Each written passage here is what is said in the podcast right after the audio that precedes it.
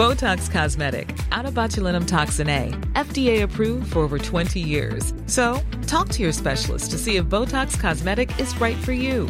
For full prescribing information, including boxed warning, visit BotoxCosmetic.com or call 877-351-0300. Remember to ask for Botox Cosmetic by name. To see for yourself and learn more, visit BotoxCosmetic.com. That's BotoxCosmetic.com.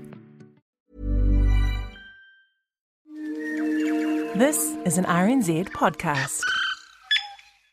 Ko tō tātou ao hurihuri tēnei. Hei hōtaka e pāniki te pūtaio, te taio, me te kaupapa o te ora. I'm Alison Ballance and you're with Our Changing World. Now, the New Zealand Association of Scientists has just been celebrating some of our leading scientists at their annual awards. A big congratulations to the winners. We're going to catch up with a couple of them, who are both at the University of Otago. The 2018 Cranwell Medal for Science Communication has gone to Department of Microbiology and Immunology Teaching Fellow Judith Bateup. In microbiology, I teach general microbiology and then applied and environmental microbiology, looking at applications of it in the real world. And all my teaching's at second year level.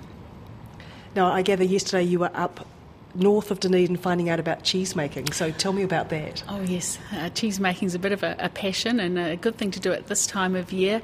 I'm getting ready to incorporate some more um, cheese making into my lectures on applications of microbiology in the real world. The Cranwell Medal is a medal for science communication. So tell me about some of the things that you do outside of your day to day teaching. As a microbiologist and also as a mum, I was watching my children go through school, and uh, teachers often kept on asking me, could I bring some science into the classroom? So I started doing that, and it, it sort of all grew from there. Uh, about 20 years ago, I started offering workshops for teachers to try and help them just know about some of the wonderful microbiology in the world around us. And then that didn't progress how I thought because teachers seemed to have trouble then applying that into the classroom. So I thought, right, different approach. I started looking at interacting with the school students directly. And I looked at several different ages primary, intermediate and found that a really good age to centre on was the year 11, first year of NCEA and there are a couple of achievement standards in there that not many schools teach because it comes under the science of biology umbrella and they are internals and they're not compulsory, but it's all about microbes in the world around us. And a lot of teachers put it in the too hard basket. So I thought, right, that's a really good place to do some, some outreach and some liaison. And so we've created a program for year 11 secondary school pupils and their teachers.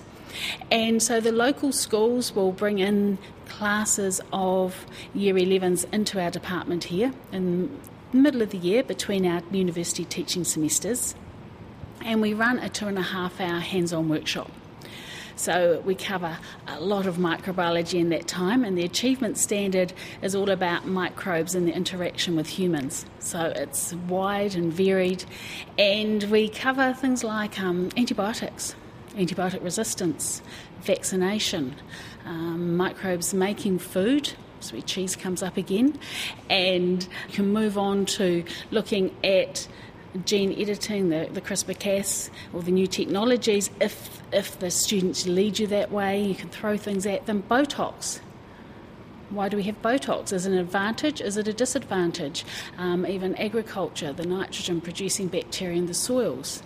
We need that a lot in our country. So there's so many wonderful everyday examples, and we hope that that is helping get microbiology out there, and it's, it's learning for life, really.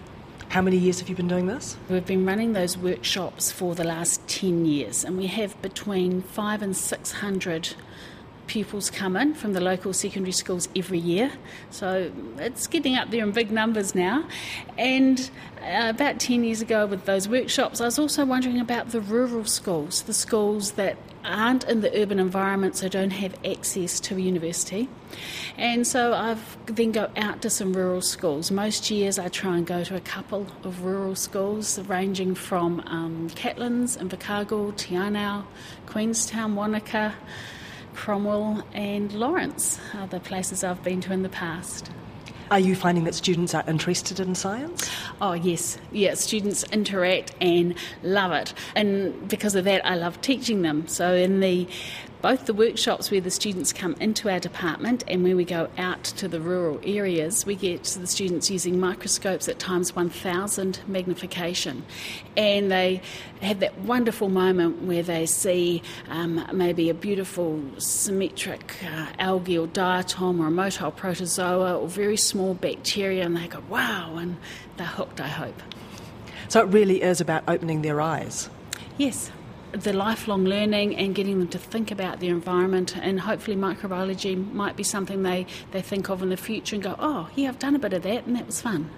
Do you think the opportunity to meet real scientists and, and have access to role models is important in this as well? Yeah, very, very much. And especially as a woman, I like to get out there as a, a female scientist and, and hopefully encourage other young girls that science is a great profession. What do you say to people when they say, why does science matter? I think science is just all around us. It really impacts on on our lives, and hopefully, with knowledge, we can make informed decisions. My PhD was in gastrointestinal microbiology, which is now at the forefront of, of new microbiome associated research and knowledge. We're just learning all the time. Thanks, Judith. That was Judith Bateup from the University of Otago, winner of the 2018 Cranwell Medal for Science Communication. I'm Alison Ballance, and this Our Changing World podcast first aired on RNZ on the 15th of November 2018. Online, we live at rnz.co.nz slash Our Changing World. You'll find this story there, the audio as well as a written feature and useful links. There are also podcasts. They are free and they are in all the usual places that podcasts live. Other current RNZ podcasts to look out for are Black Sheep, which is about New Zealand history, the suffrage podcast Beyond Kate, and Two Cents Worth, which is a weekly chat about things to do with business and the economy.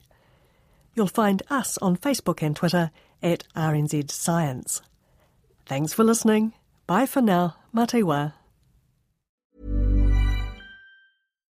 Botox Cosmetic, onabotulinumtoxinA, FDA approved for over 20 years. So, talk to your specialist to see if Botox Cosmetic is right for you. For full prescribing information, including boxed warning, visit BotoxCosmetic.com or call 877-351-0300. Remember to ask for Botox Cosmetic by name. To see for yourself and learn more, visit BotoxCosmetic.com. That's BotoxCosmetic.com.